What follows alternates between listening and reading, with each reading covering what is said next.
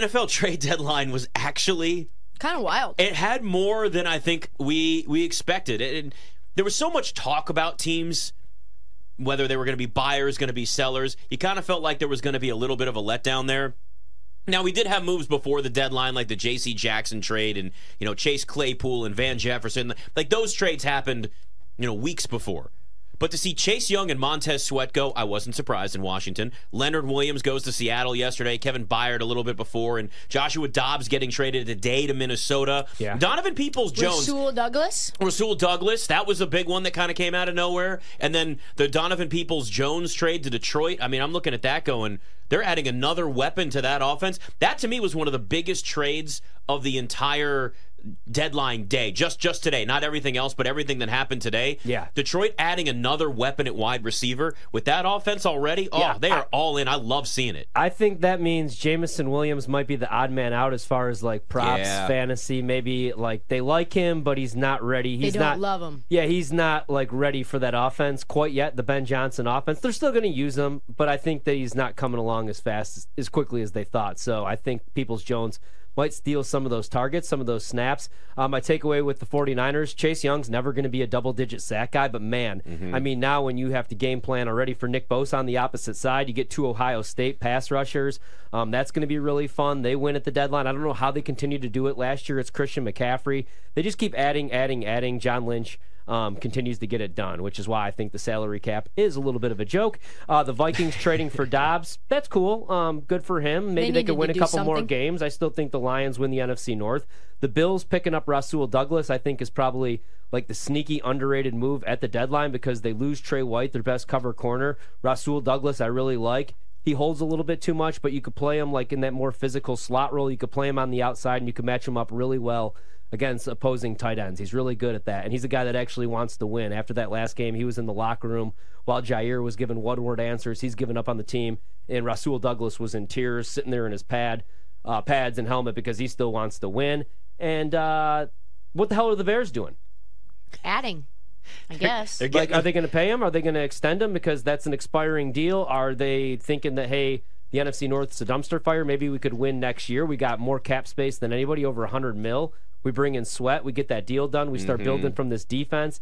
I don't know. Uh, that one kind of surprised me a little bit. I thought he'd go to a contending team, but good for them. You, that that if you're the Bears, you're doing that because you've either talked to his agent, you have some level of confidence, or you're just willing to offer an overpay to keep Montez Sweat. That Yeah. that's the only way that that trade works out.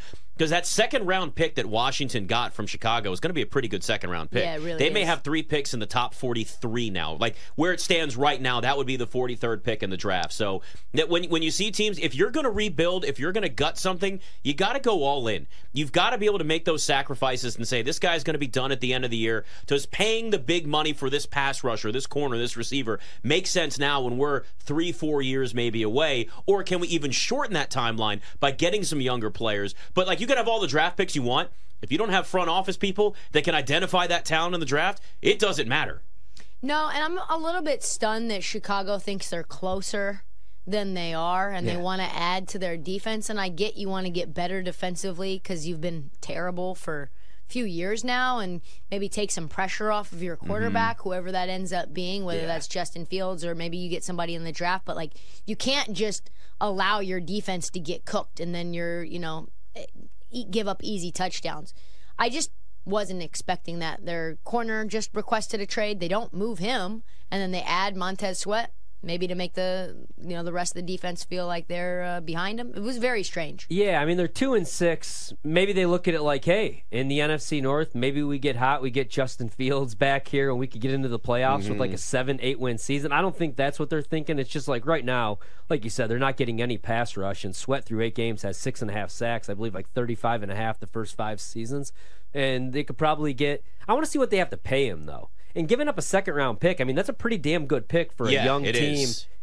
Yeah, but I mean they do have the cap money, so I guess it makes sense. And he's only what twenty seven years old. So yeah, they're getting somebody they already know what he's done on the field versus another draft pick that maybe pans out, maybe doesn't. And when you're when you're a young team that's kind of been rebuilding for how how long have the Bears been rebuilding? It feels Uh, like at this point? 1986. 1986 is what it feels like. No, two thousand twelve. So there's a, there's a, yeah there's a certain point where you say we can't build everything through the draft. You've got the cap space. Let's go get a veteran that we know he can produce at an NFL level. We've seen that he's one of the better pass rushers in the NFL.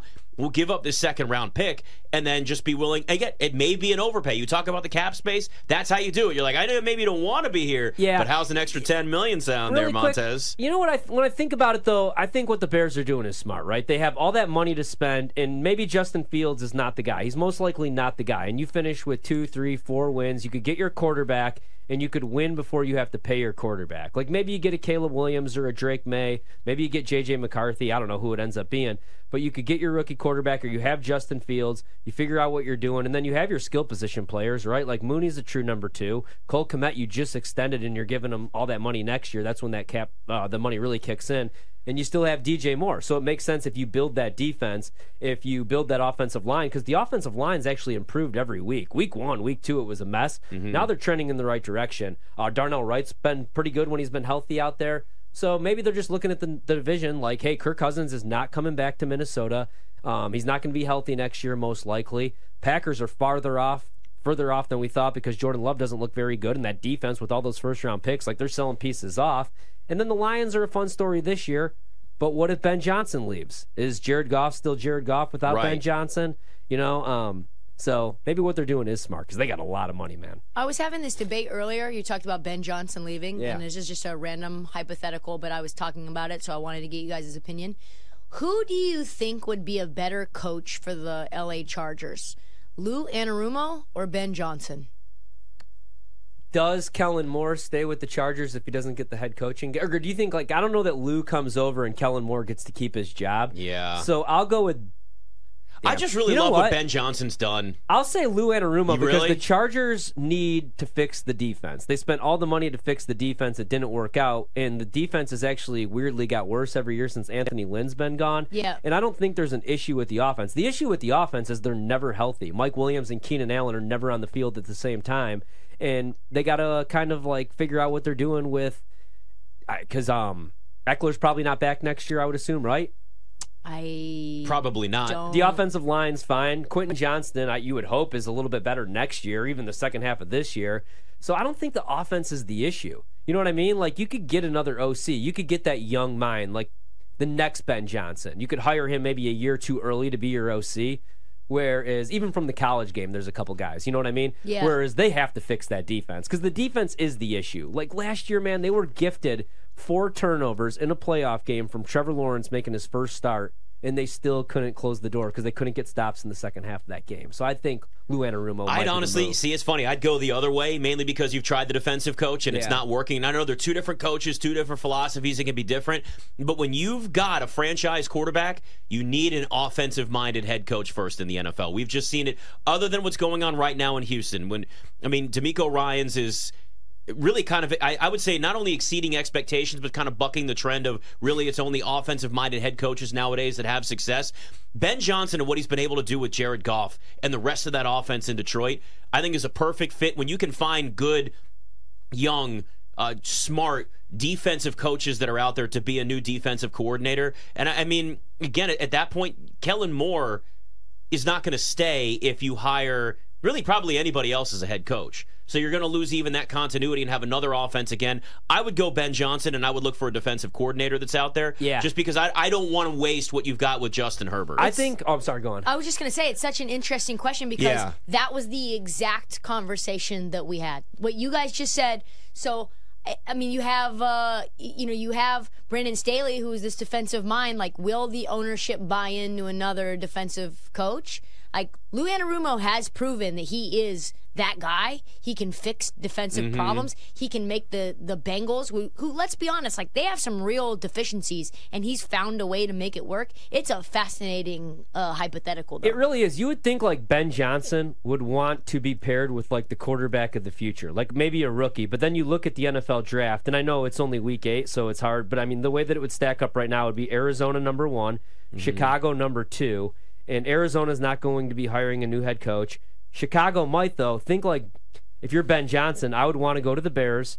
Eberflus, you could easily get rid of him. You could Right. can Oh, everybody, uh, buy Luke Getsy, and then Ben Johnson takes over full play calling, gets to choose his defensive coordinator, and he gets to draft Drake Maye, Caleb Williams, whoever his flavor is, and then that's his quarterback for the next 10 years or so. Or, you know, I mean, Chicago would have the second or third pick even. That'd be the sexiest job. And I don't think they're attached to Eberflus. And they have all that money, and now they're starting to spend on defense. Maybe that's what the Bears are thinking. Hey, we could steal Ben Johnson from the division. Or you have the Giants at four. They're not going to hire a head coach.